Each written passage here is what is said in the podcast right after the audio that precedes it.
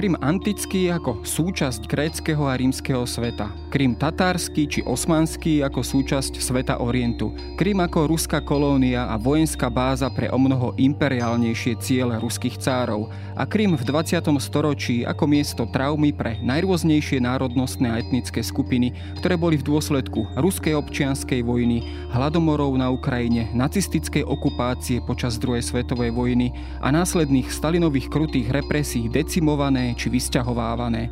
A napokon Krym ako súčasť Ukrajiny, ale aj Krym ukradnutý, anektovaný Ruskom v roku 2014. A ešte aj dnes Krym ako súčasť boiska a zápasu brániacej sa Ukrajiny za obnovu svojej územnej celistvosti.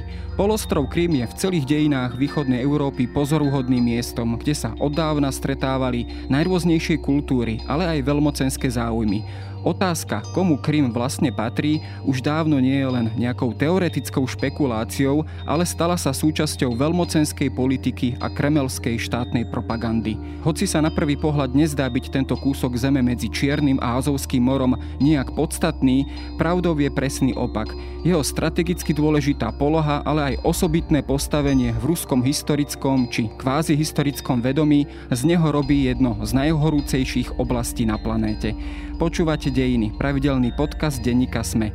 Moje meno je Jaro Valent, som šéf-redaktor časopisu Historická reví a práve o fenoméne Krym sa rozprávam s Helenou Ulbrechtovou zo Slovanského ústavu Akadémie vied Českej republiky, spoluautorkou a spolueditorkou knihy Polostrov Krym od křižovatky kultúr k ruskej kolónii.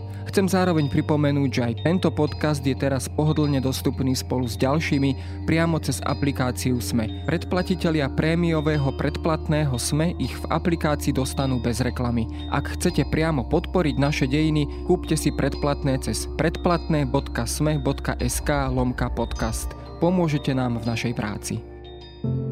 Ďakujeme, že ste hlbaví, ste tolerantní, ste nadšení Ste horliví, ste chápaví, ste kritickí, ste citliví, ste zvedaví, ste vnímaví a pozorní, ste nároční aj objektívni. Ste naši predplatitelia.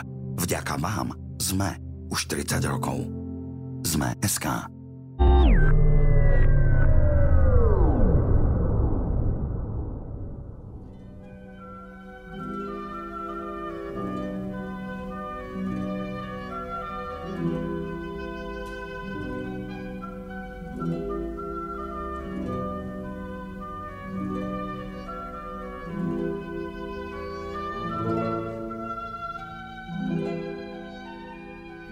Ja som polostrov Krím predstavil teda ako miesto, kde naozaj sa kryžovali kultúry, ale kryžovali sa aj v podstate svety alebo kultúrne okruhy, keď to takto nazvem, a takisto aj veľmocenské záujmy. Je toto ten klasický profil, historický profil polostrova Krím? Bolo, bolo to vždy miesto, kde sa jednoducho stretávali a na seba narážali aj tieto veľmocenské záujmy a, a s tým spojené samozrejme problémy? Ano, určitě. Základní vlastnost Krymu, která předurčila vlastně spoustu z jeho následných dějin, je to, že vlastně leží mezi Evropou a Ázií. To je vlastně úplně ten počáteční, řekla bych, problém. A vlastně jeho mm, vůbec i geografická poloha vlastně u moře eh, a úplně na výspě, eh, na výspě Evropy na samotném začátku se tady stýkala, aspoň pokud máme věřit, eh, nebo pokud bereme tvrzení Herodotovo, že se tady vlastně stýkal antický svět s barbary. Jako on nazýval všechny ty národy, kmeny, které byly vlastně ne helénské, ne řecké. A tím to vlastně začalo. A ehm, Krym byl vlastně jakým transitním územím a až do vrcholného středověku tam vlastně nikdy nebyl jeden nějaký sjednocený státní útvar.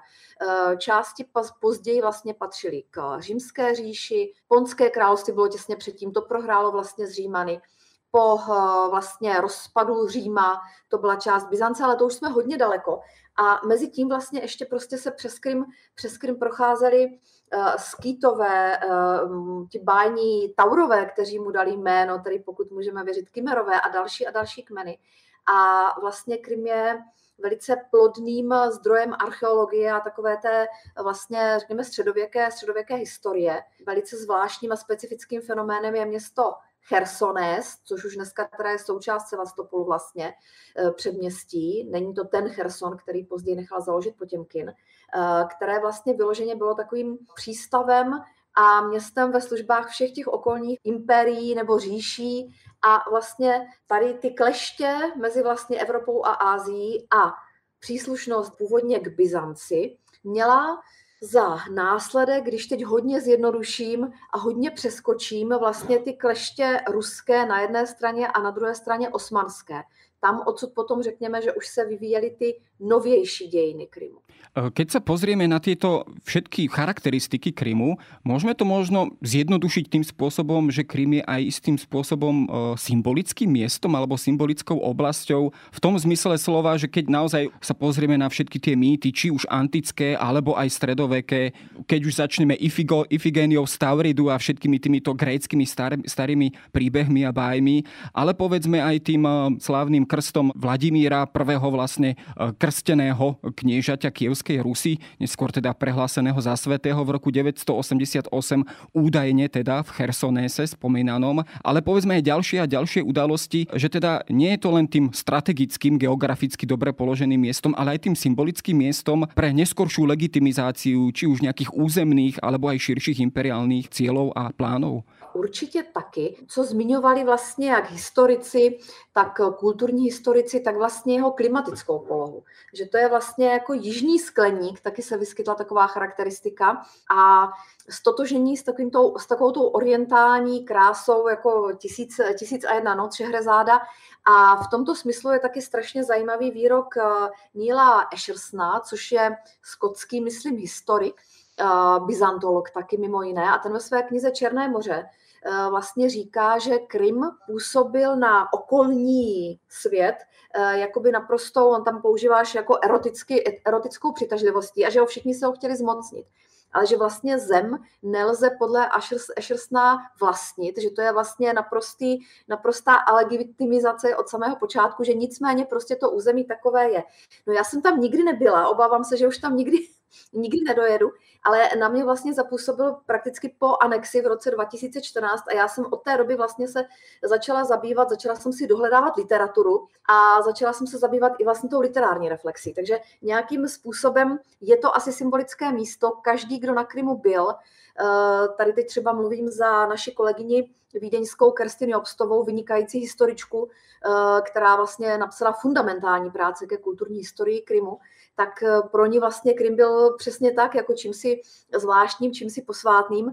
A já bych řekla, že úplně racionální argumenty tady k tomu nedohledáme. Jo? Prostě eh, Krym opravdu vlastně podle jiných mýtů, tam Odysseus se stoupil do podsvětí, zátoka Listrigonu a, a tak dále a tak dále. Prostě těch mýtů Ifigenie samozřejmě a uh, když zase trošinku přeskočím, tak Rusko po té první anexi v 18. století uh, vlastně založilo takový úplně novodobý turismus a teď všichni ti intelektuálové, a ať už Rusové nebo uh, z jiných zemí, tak všichni prostě hledali Ifigeny, Ifigenin hrob a tak dále a tak dále. Místa, která tam vlastně asi nikdy nebyla, nebo přinejmenším jsou nedohledatelná, ale ano, Krym má evidentně a vlastně to vidíme i v literatuře, třeba u Puškina, naprosto prostě nějakou eh, fascinující, fascinující prostě přitažlivost.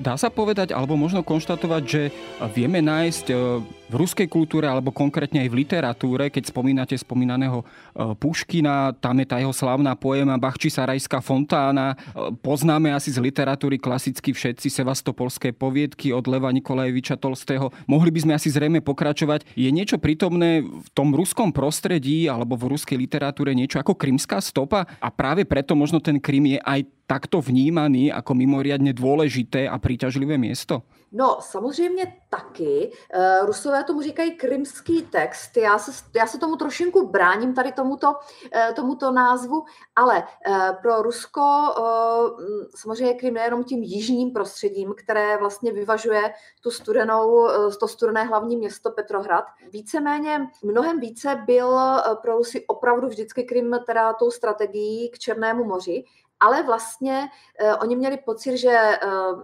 Rusko tedy, že je postaveno tedy na opozici východ-západ, ale najednou je tam i sever a jih a že vlastně mají všechno. A byly dokonce takové koncepce, podle které vlastně měl být Krym druhou jižní vlastně stolicí uh, po Petrohradu. Ale hrají tam roli vlastně uh, ještě jedna důležitá věc, a to sice posedlost antikou. A uh, tím vlastně v době kateřinské a možná i trošinku před ní, ale potom hlavně při ní. Později už to nahradili ty pouhé geopolitické ambice, ale tehdy měli část ruských elit pocit, že pokud budou vlastnit Krym, budou tím blíž Evropě, protože si sáhnou na to antické dědictví a vlastně tím, jak eh, pro ně byl Krym důležitý z hlediska boje proti Osmanům, takže by eventuálně tady mohli se ještě zasloužit v boji právě proti Pohanům, což byli teda Osmani. Později bohužel to schytali v vozovkách krymští Tataři hlavně už jenom, protože ten velký plán nevyšel, ale to jsou asi ty základní, ano, krásný jich, tedy ten pseudomýtos křtu svatého Vladimíra plus severní, opozice severních a další možné mocenské centrum. Vy ste trošku naznačili práve ten imperiálny alebo imperialistický rozmer príslušnosti alebo teda anexie Krymu k ruskému impériu, keď teda konkrétne spomenieme dátum rok 1783 a prvá anexia Krymu. V podstate, keď som si aj študoval práve toto historické obdobie, tak práve v tých plánoch, ďalších dobyvateľských plánoch Kataríny II. dá sa charakterizovať ten Krym alebo tá anexia len akýsi nástupný krok alebo medzikrok k o mnoho e, odvážnejším plánom na v podstate obnovu Byzantskej ríše alebo založenie novobizantskej, novogréckej alebo akokoľvek nazveme e, ríše, teda v rámci boja islamu, bol za tým o mnoho ambicioznejší plán a Krym v podstatě byl iba prostředkom? Ano, určitě, přesně jste to řekl. Eh, Kateřina se svým favoritem Potěmkinem vlastně vymyslela takzvaný řecký projekt nebo řecký plán. Eh, a bylo to přesně tak. Prvním krokem bylo tedy získání Krymu, o který už usilovalo Rusko, tedy velmi cíleně, řekněme minimálně 50 let, minimálně 50 let před nástupem Kateřiny. A opravdu Kateřina si vysněla, že vznikne novořecká říše, už měla vyhlédnutého tedy nového cara, což byl její vnuk Konstantin Pavlovič, který vlastně už v některých textech, třeba v Děržavinově Ódě na dobytí Krymu, už je tam vlastně jmenován jako ten nový car, který dosedne na trůn. Takže ano, romanovská sekundogenitura vlastně na eh, trůně byla, tedy doufala v zánik osmanské říše, kterou tady Rusko nejlépe zase bez boje porazí. Opravdu tam Děržavin to tam krásně popisuje, jak ty, jenom je uvidí prostě osmani, tak se otočí a sami, sami se zlikvidují, když to trošinku přeženu. Samozřejmě zjistilo se, že tohle to byl přesně jenom eh, takový první krok a ty další kroky se nekonaly, tím spíš, že Kateřinin syn Pavel teda opravdu maminku neměl rád a vlastně tu krymskou politiku ve smyslu státní sebereprezentace zastavil na nějakou dobu, nebo zastavil, pak se našli až další, kteří v tom pokračovali. No ale ty naděje na poražení vlastně Turecka, ty máme ještě Eh, na konci, myslím, že ještě na začátku 20. století se Rusové úplně této myšlenky nevzdávali, ale nepodařilo se. Takže ano, byla to náhrada. Ono konec koncov myslím, že vlastně plán na dobitie Konštantinopola v podstatě boli aj súčasťou eh, tých plánov, vojnových plánov Ruska v prvej svetovej vojne. Myslím, že táto, táto záležitosť ich nikdy neopúšťala, ale dá sa povedať, že z tohto dôvodu ten Krym bol v podstate ako akýmsi náhradným riešením eh, pre nenaplnené ambície ruského impéria. No svým způsobem ano, ale hlavně já si myslím, že Rusko se v těch následných, řekněme ještě stu letech po připojení zaměřilo hlavně na jeho teda kolonizaci, eh, ve smyslu, kdy teda ono mělo pocit, že ho poevropšťuje, a že vlastně sice ze začátku velmi jako nenápadně, Kateřina byla ještě velmi tolerantní teda k, eh, k islámskému eh, vyznání, krymských Tatarů, což už dál teda potom bylo o něco problematičtější. No ale vlastně krásně to řekl Maximilián Vološin, básník symbolistický, že vlastně byl Krym přetvářen podle újezdních vzorů Ruska vznikaly tam hotely v, ve stylu carských paláců a, a tak podobně. A vlastně stalo se z toho především rekreační, rekreační doména, carské paláce, carské vily. Samozřejmě se taky trošinku obchodovalo teda s majetky některý s těmi vinicemi, jo, jak, si, jak, jak si kdo mohl zakoupit nebo nemohl zakoupit statek. No a ehm, už vlastně od toho konce 18. počátku 19. století probíhalo taky třeba vystěhovávání krymských Tatarů. Jo, takže začali s Rusové vlastně s tím územím zacházet jako tedy ze svým. Na druhé straně teda zakládali lázně, jak jsem říkala, byl to zdroj, byl to zdroj turismu a vlastně to krymsko-tatarské etnikum, které teda ještě vedle dalších jiných eh, tam žilo, ale ono bylo bráno za takové to hlavní domácí obyvatelstvo, eh, tak to bylo zdrojem takové spíš romantické aureoly a vlastně typický to, co má side orientalismus, prostě když viděli ženu zahlenou v roušce, tak prostě za ní málem utíkali a měli to prostě za něco, co vlastně jak se z té domácí kultury neznali. Takže v tom smyslu se tam Rusové vlastně cítili jako nositelé eh, evropské kultury, ale vlastně eh, skutečné represe proti tedy obyvatelstvu Krymu, tak eh, ty zahájil skutečně až Stalin nejenom teda hm, hladomory, ale vlastně potom v roce 1944 začala genocida eh, krymských Tatarů a dnešní režim ji tedy později převzal. Dá sa možno prirovnať ten eh, vzťah ruského impéria k tomu miestnemu obyvateľstvu krymských Tatárov a práve k tomu koloniálnemu vzťahu, keby sme to možno prirovnali iným koloniálnym veľmociam, ako bola Veľká Británia, Francúzsko, k tomu domorodému kolonizovanému územiu a tomu domorodému obyvateľstvu, že sa možno podobne pozerali na krymských Tatárov ako na to e, menej cenné, nevyspelé, barbarské obyvateľstvo a vlastne to práve tá, tá anexia, má, ruská anexia v tomto prípade mala priniesť akúsi civilizačnú misiu. Bolo to zhruba opäť v, v, v takomto modeli, tá kolonizácia takto vyzerala?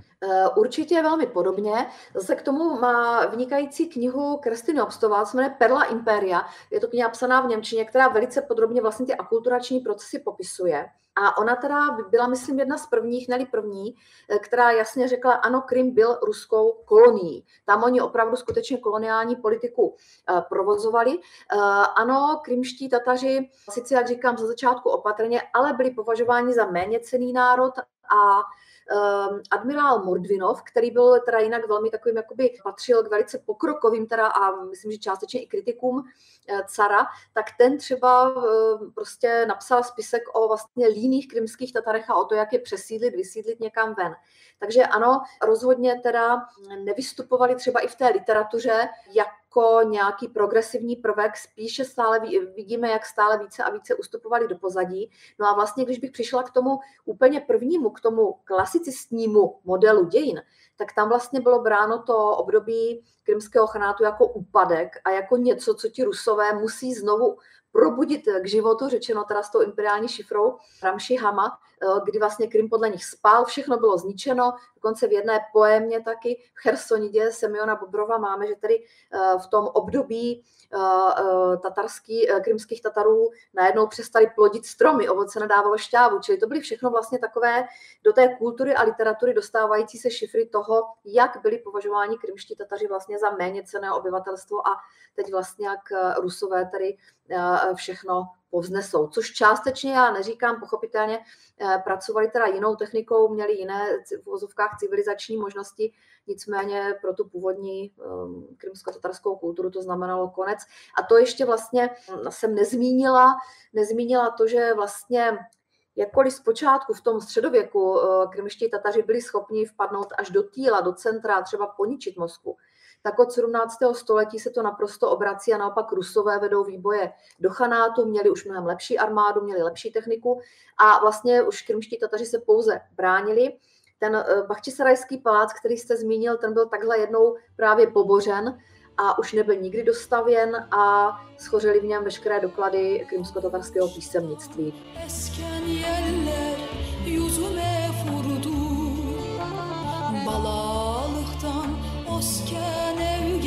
Gözyaşım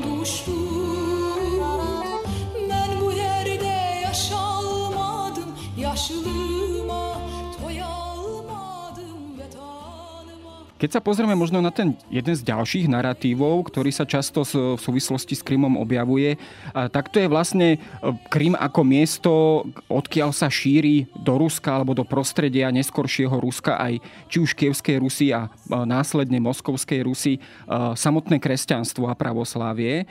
Do akej miery je práve tento motiv alebo tento narratív a táto symbolika silná aj pri, tom, e, pri tej spätnej argumentácii, že Krym patrí Rusku, keď by sme citovali eh, kremelskú propagandu. Do akej miery je vlastne tento narratív a táto symbolika eh, naďalej prítomná? No, obávám se, že přítomná nadále je, i když v té dnešní době já si myslím, že tím hlavním opravdu, co hnalo Putina a vlastně Rusy získat zpátky Krym, byl prostě pokus, jestli to vyjde, jestli je to možné a začalo se právě na Krymu. Ale mm, ta symbolika křesťanská byla přítomná zase od dob Kateřiny, trošinku před ní. Já teda musím eh, připomenout, že skutečně na Krymu byly veškeré, vlastně byla zastoupena veškerá náboženská vyznání, takže myslím, jestli si dobře pamatuju, tak už od třetího století tam byla velmi silná už křesťanská komunita, ale ta neměla nic společného s Ruskem. Jo, takže tam vlastně to prostě křesťanství eh, tam existovalo. A vlastně ten narrativ křtu svatého Vladimíra, myslím si, že ani nebyl tolik ještě pěstován za Kateřiny. Tam vlastně se spíše pěstoval ten eh, narrativ eh, tedy těch prvních knížat, kteří mimo jiné založili eh, knížectví Tmutorokaň, což o něm moc nevíme, ono bylo později vyvráceno Polovci. Bylo to vlastně takové transitní území k výbojům na Kavkaz, eh, Nicméně a rozkládlo se na části Krymu, na části dnešní Ukrajiny a poměrně brzy, jak říkám, zaniklo ale e, vlastně existují z něho, tuším, takové zápisy písemnictví na Tmutorokaňský kámen. Kámen se to jmenuje. A to je do dneška opravdu bráno, ano, tadyhle jsme měli knížectví, ergo e, Krym je náš, ačkoliv to s Krymem jako takovým nemělo až tolik společného. Ale vlastně Eh, křest svatého Vladimíra byl z, nebo se začal více připomínat až od poloviny 19. století. Tam vlastně zhruba to byl ten v podstatě mm, i období krymské války, kdy se začaly pěstovat vlastně další ty dnešní, řekněme, ruské národní až nacionalistické narrativy. A tehdy vlastně eh, byl vyzvednut, který my víme, že vlastně nevíme, kde byl Vladimír nakonec pokřtěn, ale začalo to hrát velice významnou roli. A stejně tak třeba tehdy bylo rozšířeno tvrzení, a já myslím, že v Rusku je rozšířeno do dneška, že eh, Konstantin a Metoděj při své misi, tuším k Hazarům, našli eh, ruská písmena, ruské bukvy. Oni vlastně dneska historici přišli na to, že to byla syrská písmena, syrské buky, ale bez dalšího se říkalo, ano, našli azbuku, ergo byli tam rusové, ačkoliv nic takového samozřejmě nikde není doloženo, ani nic a nic podobného. Ale Kateřina pěstovala vlastně i ten sarmatský mýtus. A mýtus sarmatské je vlastně z další eh, z krymských mýtů, který jde až do Maďarska, jak zjistila Kerstin Obstová, do dnešního Maďarska. Um, ale tam vlastně se Kateřina snažila dokázat, že skytové a ty kmeny, které tam a Amazonky, že vlastně byly jakoby praslovanské a že vlastně byly velice takové jako Kateřina, takže Amazonky pro ní byly důležité, takže vlastně se snažila jakoby ukázat, že už tehdejší kmeny byly bojovné a obhajovali své území, ergo tedy i Rusové svojich potomky. Takže takové mm, potěmkinské historie. Ja sa teraz veľmi v čase prenesiem, ale samozrejme opäť jeden z tých ďalších narratívov sa už týka konkrétne teda 20. storočia a ešte konkrétnejšie roku 1954 a opäť tu teda vyvstáva ďalší narratív, ktorý teda operuje s tým takým tým termínom darovanie Krymu Ukrajine a i samozrejme toto tzv. darovanie je spojené e, s menom Nikita Chruščova, kedy vlastne Nikita Chruščov v tomto období vlastne rozhodol, že Ukrajina v podstate prechádza pod Ukrajinskú sovietskú socialistickú republiku, čo v podstate v tom období v rámci Sovietskeho zväzu e, nebol nejaký zásadný možno krok, ale pri tom následnom rozpade Sovietskeho zväzu už samozrejme pre Rusov toto, e, alebo množstvom Rusov toto bolo vnímané ako určitá nespravodlivosť. Je to opäť e, vec a narratív, s ktorou operuje aj tá súčasná putinovská propaganda a využívajú aj vlastne pri argumentácii a obhajobe anexie Krymu v roku 2014? Ano, samozřejmě. Já myslím, že poprvé tady ten názor na, to neopráv, na tu neoprávněnost převodu Krymu zazněl v roce 1992, čili už za Jelcina vlastně. Jo, tam už začaly být připravovány kroky k postupnému návratu, případně ke znovu obnovení Sovětského svazu, kde ten Krym zase byl nějakým prvním. Kateřina se snažila dobít Osmanskou říši a vlastně Rusko se snažilo znovu získat Sovětský svaz. Takže ten Krym asi od toho se mělo zase začít, sice teďka, jako řekněme, z druhé strany, ale znovu eh, tam tu roli hrál. Mm, vlastně o těch důvodech, eh, proč to Chruščov udělal, oni byli ryze administrativní, ale historici, pokud se nescela shodli, jeden argument je lepší řízení černomorské flotily, vlastně z Kijeva. Další argument je získat vlastně více Ukrajinců pro obnovu a pro vlastně jakoby kolonizovat kolonizovat eh, Krym nebo tady tyto oblasti, ale byl to ryze administrativní vlastně úkon, to jestli, jakou mm, roli hrálo to, že byl Nikita Chruščov sám Ukrajincem, nevím, nedohledala jsem, možná, ale myslím, že to není nikde doložitelné. A je pravda, že eh, Rusové to vnímali jako nespravedl, nespravedlnost a jako měli pocit, že Ukrajinci s Krymem nemají nic, nemají nic společného. Nicméně opravdu v době toho Sovětského svazu to tolik nevadilo, protože dostupný byl, i když možná ne úplně teda tak jako předtím, nicméně pořád se tam jezdilo na rekreaci, pořád to bylo oblíbené místo. No a vlastně zajímavé je, že i po vlastně mm, přechodu nebo tedy po rozpadu Sovětského svazu, ti Rusové tam jezdili pořád, jo, pořád se rekreovali, začala tam vznikat dokonce vydavatelství ruské noviny, eh, více ruských knih bylo vydáváno, ruskojazyčných a spousta z nich vlastně těch novin tady měla za úkol jediné vysvětlovat, že je Krym ruský, proč je ruský a že se musí vrátit zpátky, byť vlastně ty názory původně eh, zaznívaly velmi ojediněle, ale potom já myslím, že kolem roku 2006 a od té doby vlastně už uh, začínají zaznívat stále častěji, že se Krym možná znovu vrátí do Ruska. No a keď si vezmeme opäť do porovnania rok 1783 a rok 2014, častokrát to historici alebo aj politológovia nazývajú prvá anexia Krymu a druhá anexia Krymu. A vieme tieto dve udalosti porovnať a vieme tam nájsť určité zhodné znaky a, a spôsoby anexie. Dá sa povedať, že tá veľmocenská politika Katarinínho Ruska a súčasného Putinovho Ruska sa e, v tých hrubých rysoch v podstate určitě zhoduju. Eh, určitě. Já dokonce říkám, že ta druhá anexe byla takovým remakem té první anexe, ale to, co vlastně tam mělo nějaké, řekněme, opodstatnění, aspoň teda v nějakém tom kontextu evropské, eh, evropské politiky, a mm, tam, kde vlastně byla přítomna snaha i to území skutečně popsat a nějak poznat, protože Rusové, eh, pro ně to byla tabula ráza, oni vlastně nevěděli nic, takže vlastně zvali jak eh, zahraniční cestovatele, geografy, palase a tak dále, tak vlastně vlastní Rusové později ten Krym popisovali, ale tady vlastně naraz už to byla jenom touha eh, jako vrátit, vrátit zpátky kolo dějin. Takže tam, kde vlastně byly celé ty performance, jak to někdo i nazval, ta slavná taurická cesta Kateřiny Veliké, kde vlastně, které se účastnili nejenom Potěmkin s vesnicemi, ale účastnili se i vlastně i mm, evropští monarchové a dělala se tam politika proti teda turecké říši. A bylo to teda jakási velká, velká světová událost tak teď vlastně něco podobného prakticky bylo snad jedně přepojování Krymu eh, k ruské energetické síti a hlavně teda potom eh, ten slavný Kertský most, který teď je teda částečně poškozený, v důsledku válečných operací, eh, ale vlastně ten byl takovým jakýmsi triumfálním, vlastně to byla taky jízda, jak Putin vlastně přijížděl, ale bylo to takové už jenom vlastně demonstrace moci, demonstrace techniky, technické vlastně nadřazenosti, a tak, jak vlastně od těch 90. let zaznívalo ehm, vlastně z půdy eh, Dumy a vlastně Kremlu, že tady Ukrajina vlastně nemá právo na Krym, nemá právo na Donbass a tak dále a tak dále, eh, tak to teď bylo vlastně realizováno takovým jako, řekněme, mocenským aktem a Stejně tak, když srovnáváme literaturu období Kateřinského a tady eh, tohoto putinovského, tak eh, tam je nesmírný rozdíl, zatímco vlastně Kateřina byla vychvalována za to mírové, za to, že vlastně teda eh, byla ušetřena krev těch vojáků, tak tady vlastně um, jedna, která když v obou případech se stahovala vojska ke Krymu i tehdy, tak vlastně tady se jednoznačně zdůrazňuje vlastně ozbrojený charakter, okamžitě následovala válka na Donbase, okamžitě vlastně militarizace, válečná agrese, Eh, v některých těch básnických textech současných nebo z toho roku 14 vlastně eh, zaznívají výhrušky nejen tedy Ukrajincům, ale celému světu, když nebude poslouchat Rusko, co se stane, my to dnes vidíme vlastně.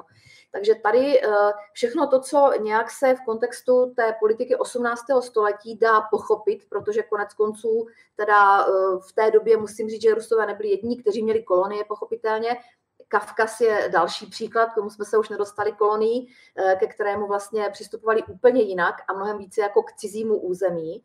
A do jisté míry všechny nebo ne do jisté míry, ale ty boje tam potom byly mnohem tvrdší, celé ty války a celé to přijetí nebo nepřijetí, je to do dneška. Tak eh, vlastně v dnešní době už eh, se to nedá ani pochopit, ani ospravedlnit eh, vůbec, vůbec ničím a to, co vlastně okamžitě následovalo s krymskými Tatary, persekuce, pro následování, jejich opětný exil, to je něco, co si myslím, že teda v evropské politice období nemá. Krym to naše общее достояние и важнейший фактор стабильности в регионе. И эта стратегическая территория должна находиться под сильным, устойчивым суверенитетом который по факту может быть только российским сегодня. Keď to možno opäť e, dám do určitej paralely, opäť sa aj opakuje tá rola Krymu ako určitého nástupného územia pre ďalšiu expanziu Ruska. E, v tom prvom prípade to bolo nástupné územie ako keby pre ďalšiu expanziu, zamýšľanú expanziu Ruska smerom e, k Bosporu a ku Konštantinopolu a smerom na Balkán. V tomto prípade sa to ukazuje, že to bolo nástupné územie pre inváziu na Ukrajinu. Opakuje sa to opäť, že jednoducho tá história je jednoducho už nám dáva možno signály, alebo dávala nám signály o mnoho skôr, že takto to môže dopadnúť? No, já si myslím, že ano, já si myslím, že ano, eh, protože už jenom teda vlastně, když eh, jsme si uvědomili, nebo když já jsem slyšela, že vlastně eh, po zahájení agrese před rokem 24. února, že vlastně některé ty balistické rakety byly tehdy odpalovány z Krymu. Já jsem si říkala, no jasně, tak prostě to je, to je zjevné určitě. Já si myslím, že Krym protože mm, byl představován vždycky jako ruské posvátné území, ačkoliv teda k tomu nebyly vlastně žádné větší doklady, tak to by si vlastně mohli, mohl téměř kdokoliv dělat eh, z těch řekové a tak dále nároky na toto území. Eh, krom toho, že teda od roku 1783 byl součástí Ruska samozřejmě, později tedy Ukrajiny, tak vlastně žádné doklady k tomu, že by byl ruský, eh, ruský nemáme, ale tady prostě bylo, bylo to něco, kde bylo možno jak si hrát na city v uvozovkách, řeknu, a velmi dobře se to dalo právě v té propagandě, v té propagandě zúročit. Podívejte se, jsou tam ruskojazyční obyvatelé, eh, na Donbase samozřejmě taky, vím, že ruštinu používali Ukrajinci zcela běžně a neměli s tím vůbec žádný problém, čili ten argument ochrany ruskojazyčného obyvatelstva tady podle mě zcela vlastně mm, není na místě eh, minimálně. A já si osobně myslím, Eh, že počítali Rusové s tím, že tak, jak vlastně lehce získali Krym, tak se jim lehce podaří získat i Ukrajinu a že to bude vlastně první krok na cestě k obnově Sovietskeho svazu. Na záver, keď sa spýtam a vzhľadom na tú súčasnú situáciu, ktorú dennodenne sledujeme, Krím sa automaticky, keďže nastal konflikt na Ukrajine a ruská invázia na Ukrajine, opäť dostáva do centra pozornosti. Očakáva sa, povedzme, ukrajinská ofenzíva aj smerom na Krím. Je možné si predstaviť, po tom všetkom, čo sme si povedali o tej symbolike a o tej pozícii Krímu v ruskom, či už politickom, alebo aj historickom, či kvázi historickom historickom vedomí. Je možné si predstaviť, e, že by sa ruská politická elita vzdala Krymu e, za akýchkoľvek podmienok, alebo je to jednoducho tak nepredstaviteľná vec, že, že aj ten konflikt, e, žiaľ Bohu, možno tomu bude, bude zodpovedať? No, přesně tuhle otázku včera my jsme měli besedu v knihovně Václava Havla v Praze a přesně touhle otázkou jsme končili.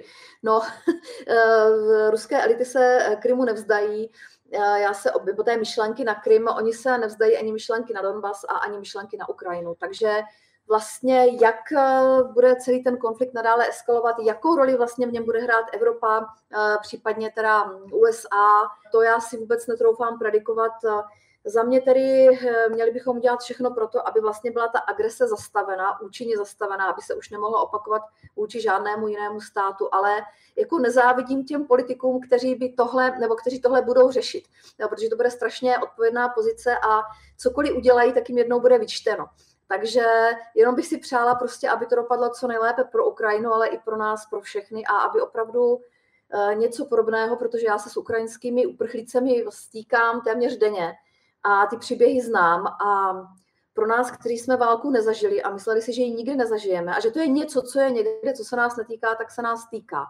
Takže bych si opravdu velice přála, aby, a držím palce teda Evropě a světu, aby si vlastně eh, nejenom teda s ukončením toho konfliktu, ale i s tím, co bude následovat, uměla dobře poradit a aby to pro nás i pro příští generace dopadlo dobře. Tak to si moc přeju. No a my si samozrejme prajeme o mnoho pokojnejšie časy pre celú Ukrajinu i pre Krym samotný. Veríme teda, že možno pri tej ďalšej diskusii sa už budeme možno rozprávať v inom šťastnejšom kontexte. Za ale taký ponor do histórie Krymu môžem teda poďakovať dnešnej hostke pani Helene Ulbrechtovej.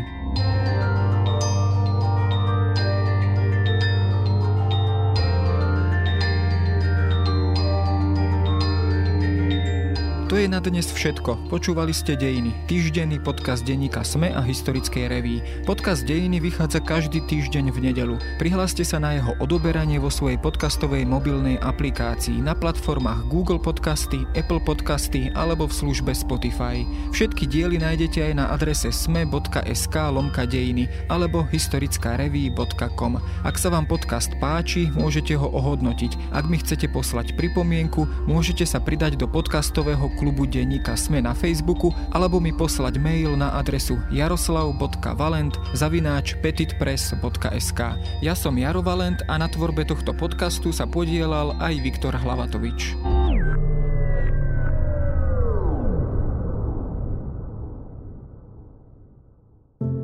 Ďakujeme, že ste hlbaví, ste tolerantní, ste nadšení, ste horliví, ste chápaví. Ste kritickí. Ste citliví. Ste zvedaví. Ste vnímaví a pozorní. Ste nároční aj objektívni. Ste naši predplatitelia. Vďaka vám sme už 30 rokov. Sme SK.